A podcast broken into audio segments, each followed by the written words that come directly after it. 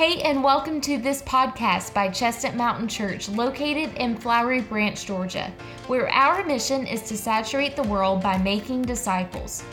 We invite you to check out our website at chestnutmountain.org and follow us on social on Facebook, Instagram, and Twitter at chestnutmtn underscore to learn more about who we are.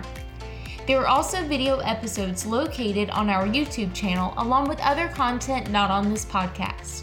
This episode features a sermon replay from Sunday's message. Let's take a listen.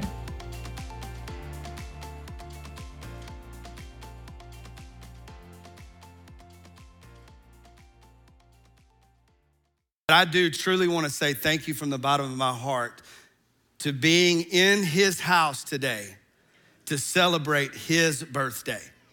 And so I want you right quick, go ahead and turn in your Bibles to Matthew chapter 2. We're going to revisit very quickly some of the things that we've talked about over the last several weeks.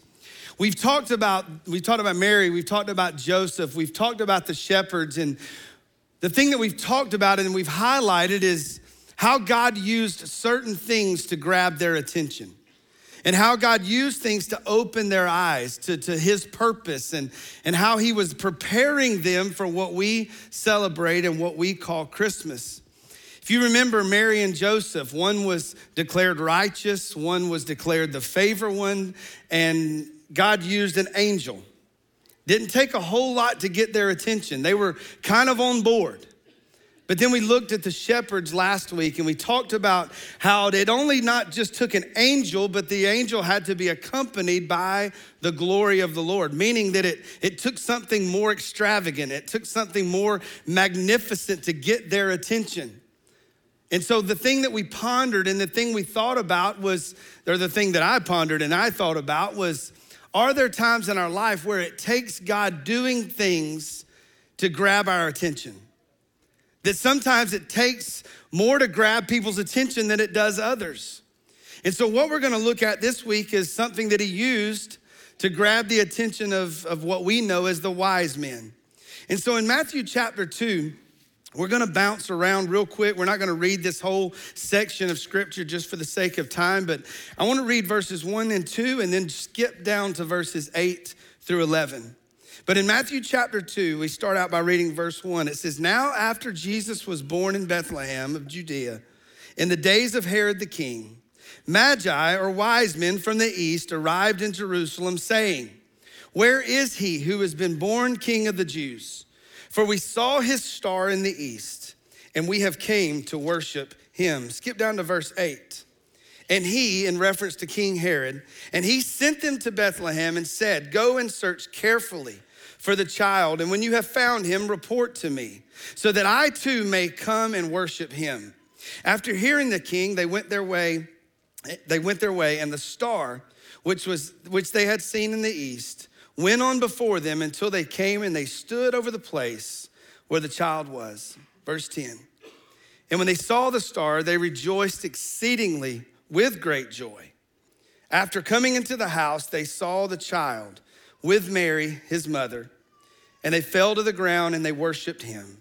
Then, opening their treasures, they presented to him gifts of gold, frankincense, and myrrh. Now, the thing we find interesting is that how God used something totally different to grab the attention of these wise men. And what we will learn about these wise men, as you heard just a moment ago, they're referenced also as magi. And, and what that is, is that is someone who, who studied science. They loved to study science. And one of those areas of science that they studied would have, have been the study of astronomy or the, the study of stars. And so, the very thing that I find interesting is how God allowed something that they were interested in, that something that they were passionate about, something that they loved, He used that very thing to grab their attention and to open their eyes to what He was going to do in their life and how He was wanting to prepare them for what we call as Christmas. And so, He took the very thing that they desired, the very thing that they were interested in, and they exposed that to them so that it would open their eyes and turn their attention to what was to come. Now, what we realize is that this star that appeared, it created, it created a desire in them to search for something. Now, keep in mind, they would have been very familiar. These wise men or these magi were, were Gentiles. And so understand that they're, other than hearing a Jew teach them about the Jewish law or the Old Testament, there's no other way they would known about that. And so here we take their knowledge of astronomy, we take their knowledge of knowing about these stars, but then also we see that there's been some, some interaction between the exile to Babylon for the Jews, and we see that they were in the, in the, in the realm of, of conversation with these magi or these wise men. And, and so these, these Jews would have been talking about, they would have engaged in conversation about the history and the prophecies of the Old Testament. And so while we see that there's a lot sort of coming together, that, that scholars believe these, these wise men would have been exposed to the teaching of the Old Testament. And so now all of a sudden they see a star appearing in the east, now accompanied by their knowledge of the prophecies in the Old Testament, it triggered something in their mind to become curious. And what, what we see is that, that there's some scholars that believe that, that even they sat under the teachings of Daniel, where Daniel would talk about the Old Testament prophecies. One of those in Numbers chapter 24, we see that prophecy talked about. It says, I see him, but not now. Behold him, but not now. And a star shall appear and come from Jacob. And so we see that these prophecies are being spoken about, they've been talked about. And so these magi, these wise men, they had enough knowledge of astronomy. And at the same time, they had en- enough knowledge now of the Old Testament that their interest was piqued. That it caused them to become very curious of what was going on. And so God used the very thing that they were passionate about to turn their attention and their eyes to Him. And so when they became intrigued by all of this information, we see then that they set out on a journey. And they set out on a journey to really find out what the truth was. Is there something to the star? Because keep in mind, they would have quickly recognized that there's something different about that star. These men would have been very familiar with the stars in the, in the atmosphere. They would have been very familiar, and now all of a sudden, there's a star that's not normally there. So they recognized that there was something different, and now they're hearing all these Old Testament prophecies in the back of their mind saying that a star from the east is going to rise, and we will follow that. And then all of a sudden, we see that they step out into this journey to get to the bottom of it, to find out is there truth to this? And what I love, I found this the other day. It said these wise men set out not looking for a holiday, they set out looking for a Savior. They didn't set out looking for a holiday, they set out looking for a Savior. And so I guess where I would love to pause here for just a minute to just to ask ourselves a question. Has God used something that is very dear to your heart to attempt to turn your focus and your eyes to Him? Has God taken stuff that you hold very near and dear to your heart? And in reality, what He's simply trying to do is to turn your heart towards Him. Because the, the you know, I've talked to even people already here this morning we love to celebrate Christmas. We love being in the presence of God on his birthday, but but we also realize that for many of you across the room, this is this is a hard day. This is a hard day because maybe this is your first Christmas without a loved one. What I would invite you to do this morning is to allow God to take the very thing that you hold near and dear to your heart and allow it to turn your focus to Him. Because you realize we serve the God of all comfort. God wants to comfort you in this tough season. He wants to hold you dear, He wants to hold you tight. And so this morning, as you're thinking about those people or those individuals that you hold near and dear to your heart, what I would encourage you this morning is to take those things that are near and dear to your heart and allow God, the Holy Spirit, to turn your focus and run to Him this morning for comfort, for peace. Because here's the truth the people that you're missing this morning, you realize they're at the feet of their Savior on His birthday today. And there's nothing they would do to trade places with you. It ain't near as cold in heaven today. But if we will allow the Spirit of God to, to turn our eyes, to use these very things that are close, that we hold dear to our hearts, I believe with everything in me that He would provide comfort. But you know what we see here is, I believe what this exposed in these wise men is that it, it exposed a void in their heart. It exposed an emptiness that they had. And so, as they set out on this journey, not looking for a holiday, but looking for the Savior, I believe they were also on the journey to, to find what could fill this void that had been exposed in their life. You know, just two weeks ago, three weeks ago, we were at a celebration banquet for a ministry that we support, Straight Street Ministries. And I heard Miss Erin get up and share her story. And she said something that absolutely rocked my world. And so, Erin, I'm sorry if I butcher this, but it's this is how I heard it, so we're gonna say it anyway. That every person in this room, we're all born with a savior-sized hole in our heart. But it's something only the Savior can fill. We're all born with a Savior sized hole in our heart and only the Savior of the world can fill it. And so I believe in that moment when these wise men were hearing the Old Testament prophecies being spoken, when they were seeing the star being exposed in the sky, I believe what it was doing was that it was exposing this Savior sized hole in their heart. And they set out on a journey to find the very, the only thing that could fill this Savior sized hole that they had in their heart. They set out to figure it out. Can this, this Savior of the world, can the Savior of the world fill this void that I'm missing? Because the reality is, is for every person in this room, with all that same Savior sized hole in our heart, we've all attempted to fill it in some way. We've all attempted it. We've all stepped out into our own journeys to fill this Savior sized hole in our heart that only the Savior of the world can fill, that only the baby Jesus can fill. And so, as these wise men realized, this star was an invitation to find that. This star was an invitation for them to discover what could fill the void in their life.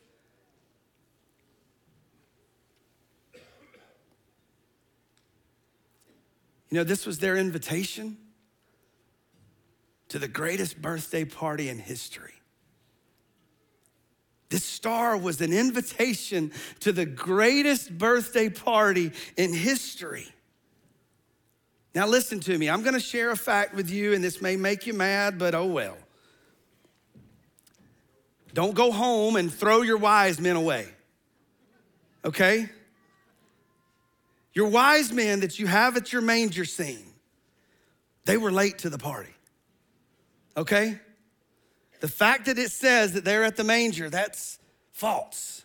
That's something that we've thought up in our minds because scholars believe they were as short as two months late, and some scholars believe they were like two years late to the party.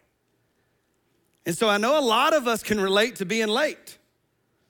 A lot of and you're like, uh uh-uh, uh, I'm never late for nothing. Well, the one thing that we can relate to is that they showed up at the party the same way that we show up with the birthday party now. They showed up to the party, whether it was two months or two years later, they showed up with gifts. They showed up with something to offer. They had been invited to God's house to celebrate the birth of the Savior.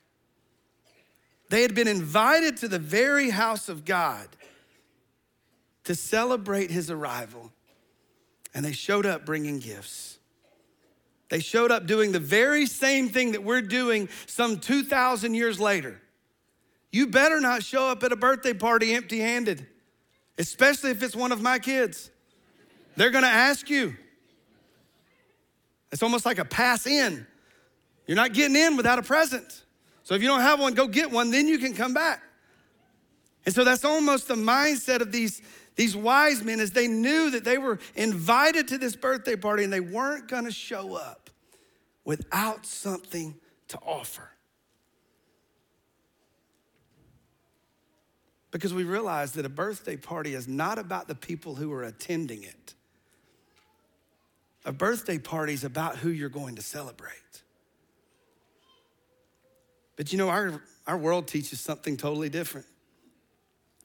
Our world teaches us that everybody owes us something, that everybody's here to serve us. And you know what is so heartbreaking to me?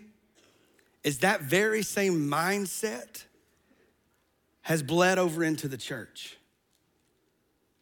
That same mindset has bled over into the church. Because, in case you forgot, we're invited to God's house every single week to celebrate the birth of our Savior. We're invited to God's house every single week to celebrate the God of salvation. But what's heartbreaking is a lot of times we show up to God's house wondering what God's house can do for us, wondering what God's house can, can offer us. But what we've got to get back to as a church, as a follower of Christ, is to realize that every single week we have an opportunity to gather in God's house to celebrate one thing and one thing alone, and that's to celebrate the Savior of the world. That never changes. That never changes. That we're invited every single week to come into God's house to offer ourselves and to celebrate Him. You know, I can't help but to think about these little birthday parties that we often do. One of the most dreadful places in my life. Are anybody familiar with flipping fun? Horrible. But of course, that's where kids love to do birthday parties. And so I can get the visual picture of, of Deacon's birthday. You know, there's all those trampolines and ropes and kids flipping everywhere. And I'm just like, oh my gosh, this is a disaster waiting to happen. But then you go back to the back room where you're there to celebrate that individual. And you go into that little back room, and, and nobody loves it more than Deacon Ann. Because it's almost like in the middle of the room, there's this little throne. And they get to sit right on that throne. And every table is angled to where their focus is solely on the one sitting on the throne. And those children, they gather around, the moms and dads, they gather around and they, they bring gifts. They're there to celebrate the one that's on the throne. Now, none of us would ever show up to that birthday party and say, you know what, Deacon, today you thought it was about you, but why don't you get out of the seat? I'm gonna sit on your chair today. And today's all about me. But do you realize that's exactly what we do in God's house? There's oftentimes we walk in and we say, you know what? Today, Jesus, slide over. This throne's not about you today. This throne's about me. And so, God, I'm gonna go and I'm gonna take your rightful place today, and I'm gonna critique everything that the church doesn't do right. I'm gonna critique it, man, when it's, I don't like the music. That preacher just talked too long. Nobody said amen. Praise God. Mike McWhorter, I expected you to be the first one. I expected him to have a pom pom. But you realize that we've got to get back to understanding that when we come to God's house, the only one worthy to sit on that throne is the Savior of the world. Can you imagine what Sunday would look like if we would all show up and we would gather at the throne and the feet of Jesus and offer up all we have and we would celebrate Him? Can you imagine what would take place? Can you imagine what it would look like? But I believe with everything in me by the actions of these wise men. That was their heart that day. They showed up to this party, and it was all about him. And we see that even in verse 11. Look with me in verse 11. It says, After coming into the house, didn't say the manger, after coming into the house, they saw the child with Mary, his mother. Joseph, who knows where he's at? We can't even mention him anymore now. Then they fell on the ground and they worshiped him.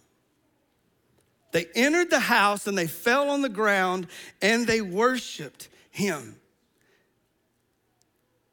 Now, what would have been very easy to do? Because keep in mind, this, this baby is either two months old or two years old. As, a, as an adult, it would have been very easy to walk in and all of our attention go to Mary to go to Joseph and say, hey, you know what? We want to say thank you for what you've done.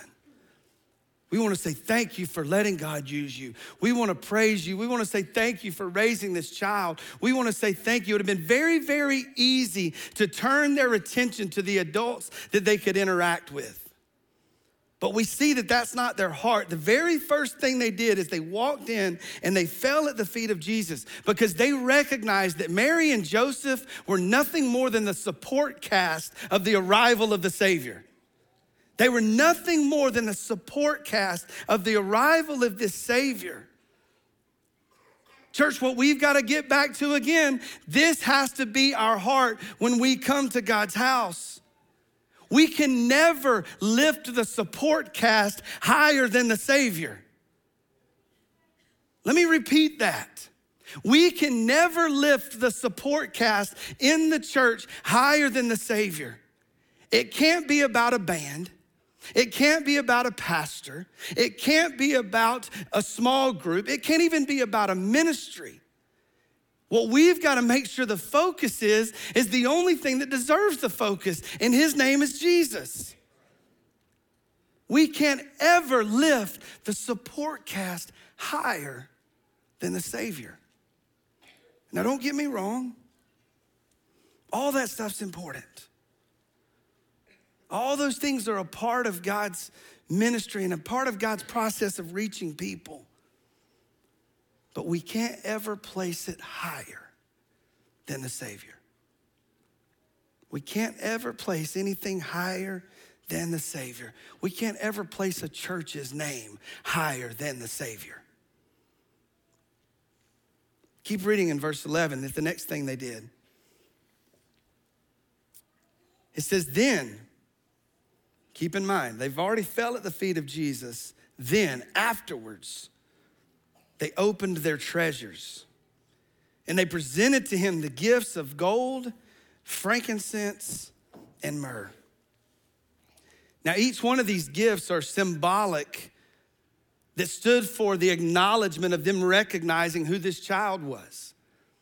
And so we're going to look at those three gifts very briefly, just so that we can understand what they were presenting, what they were giving, what they were acknowledging. And so I want to look first at frankincense. Frankincense was a, was a gum like resin. I think in the South we would call this pine sap. Because basically they would scrape the bark off of a tree, it would ooze out of the tree, then it would harden, and then they would go and collect it. But what this was used for is when they would offer up a burnt offering, they would add this element so that it would be a present aroma to the nostrils of God in worship because it put off a very appealing aroma. The Bible even refers to it as it was a pleasing aroma to the Lord. And so this aroma would have been a symbol of something that was worth and pleasing to God. You even read in Exodus chapter 30 where it talks about frankincense being mixed with certain spices and, and how this would be offered up to, to worship in this purest form because of its smell, because of its aroma. And so, by them offering this frankincense, they were acknowledging that Jesus represented a life of pure worship, a life of purity. That this Son of God, that this baby was gonna do something that man could not do. that it was gonna live a life of purity that, that we all try to live and we all fall short. And so these men are acknowledging that this child has been sent to do what I can't do. It's a pure form of worship. Then we need to see next that, that myrrh was offered. And this myrrh was also used as a fragrance. It was used in perfumes, it was used in anointing oil, but it was also used as the key ingredient in preparing someone's body for burial. It was the key ingredient of the embalming process. And so, what they're acknowledging is not only is, is Jesus here to live a life of purity, but we're also acknowledging that this Son of God is gonna die on our behalf. That he's been sent not just to live, but he's been sent to die. So they're acknowledging what's gonna take place in the Son of God's life. And so, the two questions that I would want to pose to this entire room are, are those very two questions. Can you acknowledge the same thing that these wise men could acknowledge? Could you acknowledge that Jesus was sent to live the life that you and I cannot live? He was sent to live a life of perfection that you and I cannot achieve in our flesh. And the second question is do we believe and acknowledge that Jesus' death was going to pay the penalty of our sin. That he was going to do for us again what we don't have the ability to do on our own. And if we believe that Jesus is the purest life that was given to do for us what we can't do for ourselves, and we also acknowledge and believe that that this life was going to be sacrificed to pay the sin or the price of our sin, then all of a sudden it begins to, to transform our heart in offering those things that are most valuable to us, which brings us to the gift of gold. The gift of gold, even in its day, in this day, was considered the most precious gift. It was of the most value. It was the universal symbol of value and wealth. And because of its worth, if you look back into the Old Testament and the, the building of the temples, everything was overlaid with gold because of its beauty, because of its price, because of its value. And so here these men are, these wise men, and obviously wealthy because they possess this, this precious metal. And we see that they're taking a very thing that is, that is worth who knows what to this world and they're laying it at the feet of Jesus. They're offering something of value to the Savior of the world. And so we would be led to believe as these wise men, if they're, if they're willing to lay something at the feet of Jesus that is that valuable, then what would they not be willing to lay at the feet of Jesus? And so when I examine my heart and my life and I think about things that are of value to me, when I think of things that are of value to my family, am I laying the very things that are most valuable to me at the feet of Jesus and saying, God, I want you to use this? God, I want you to use these things that are precious to me. God, I want you to use these things that are of value to me. God, I want you to use all that I am. Have you handed over those things to the Savior of the world? And what I mean by that is maybe for some of us, the very thing that we need to lay at the feet of Jesus is our children. They're of value to us. There's no price tag you can put on our children. But as a mom or dad, have we taken the responsibility to say, hey, God, here's my child that you've entrusted me with, and I'm laying them at your feet and I want you to use them?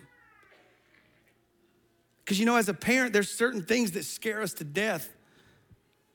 And some of those are what is God gonna call our children to do? There's no doubt in my mind, there's one of my children I believe God's gonna call into to the world of being a missionary.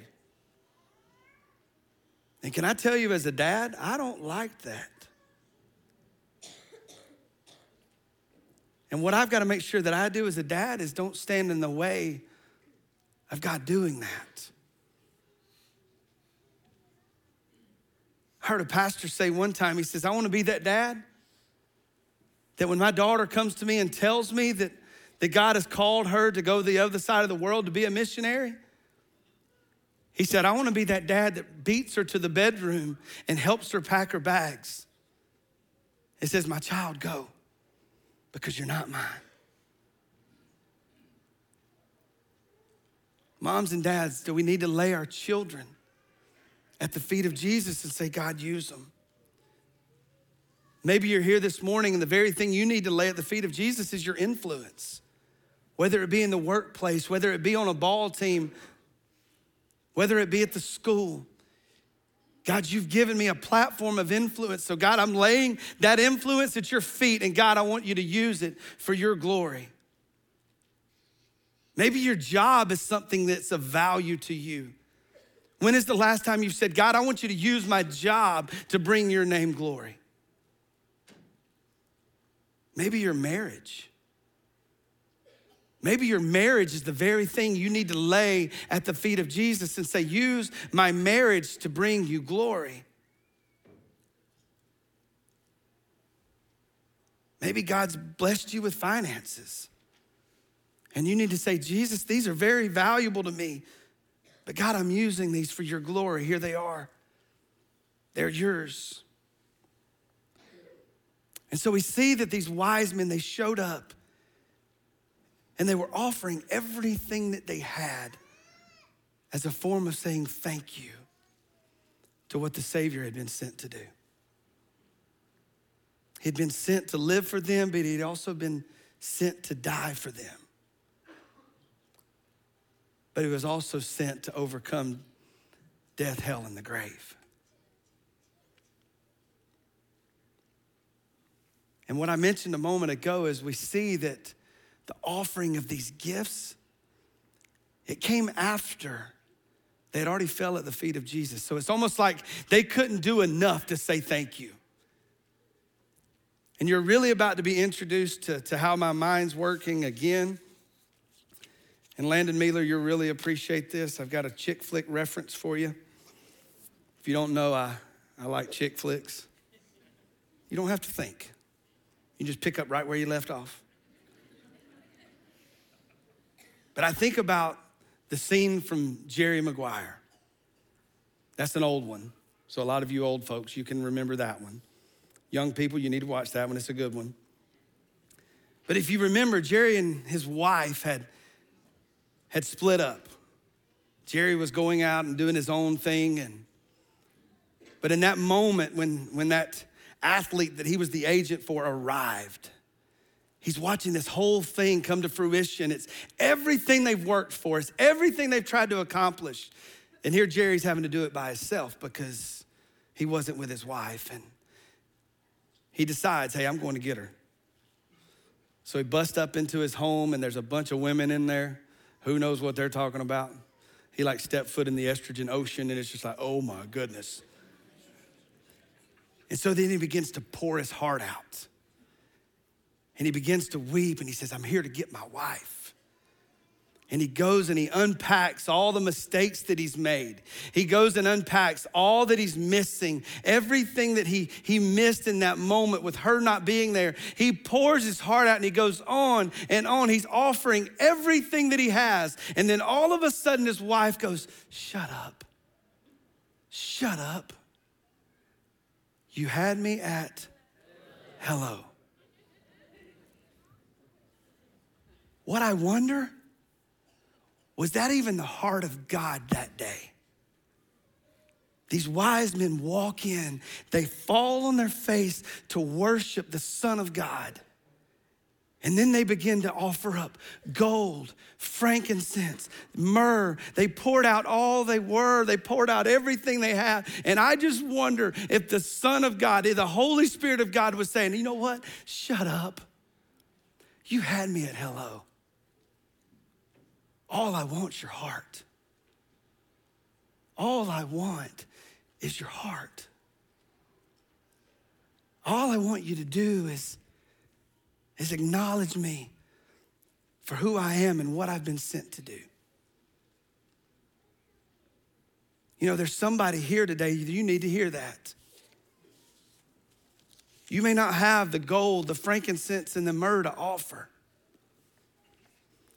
If I can say this in a non offensive way, shut up. You had him at hello. All God wants is your heart. All God wants is for you to acknowledge that He came to save you, that He came to redeem you, that He came to restore you. And so maybe this morning that needs to be your response. Maybe you can examine your life and you can go through all of those gifts and, and say, God, what, what things am I holding so precious to my heart that I need to let go of today and ask you to use them? What do I have, God, that you've given me to make sure that your name is glorified and not mine? Is it your children? Is it your family? Is it your story? Is it your home? Is it your job? Is it your influence? And for many of you, you can check the box on those. But when is the last time you've laid those at his feet? When is the last time you've said, God, use all that I am? Use all that I am to bring your name glory. Or maybe today you you may be here and you don't even have a relationship with him. Don't worry about all that gold, frankincense, and myrrh. You just simply ask Jesus Christ to be the Lord of your life today. You repent. Quit trying to fill that Savior sized hole that's in your heart. Quit trying to fill that with what you're doing, with checking the boxes, with, with dotting the I's, with crossing the T's. And acknowledge today that Jesus was sent to do what you can't do. Can I tell you, there would be no better way to celebrate Christmas than your rebirth, than you being born again in Christ Jesus? And maybe today you don't even want to be here. That's okay too. That's okay too.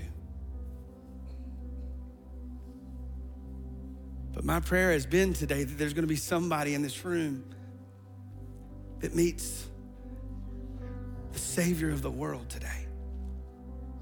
Thank you so much for listening to this episode. If you made a decision or if you have any questions about salvation or anything about this Christian journey, one of our pastors would love to connect with you. So to connect and find out what your next steps are, go to our website at chestnutmountain.org slash next steps and there will be a form for you to fill out so one of our pastors can connect with you. We also want you to do three things right now. Number one, leave a review on this podcast. Tell us what you think. And also, a review allows us to reach even more people. Number two, subscribe to this podcast if you haven't already so you don't miss an episode during the week. And number three, we want you to go check out our Chestnut Mountain Church YouTube channel. So maybe there's some visuals in this episode that you couldn't see but wanted to see, and that's why we have video versions of these episodes along with other content not featured on this podcast right now on our YouTube channel. Lastly, we invite you to join us live for worship on Sunday mornings in person at 9 o'clock or 10:45 a.m. Eastern Standard Time, or online at 10:45 as well. Learn more about us on our website at chestnutmountain.org and don't forget to follow us on social at chestnutmtn underscore for more encouragement and to see all what God is doing in and through CMC. We love you, we're praying for you, and we'll see you next time.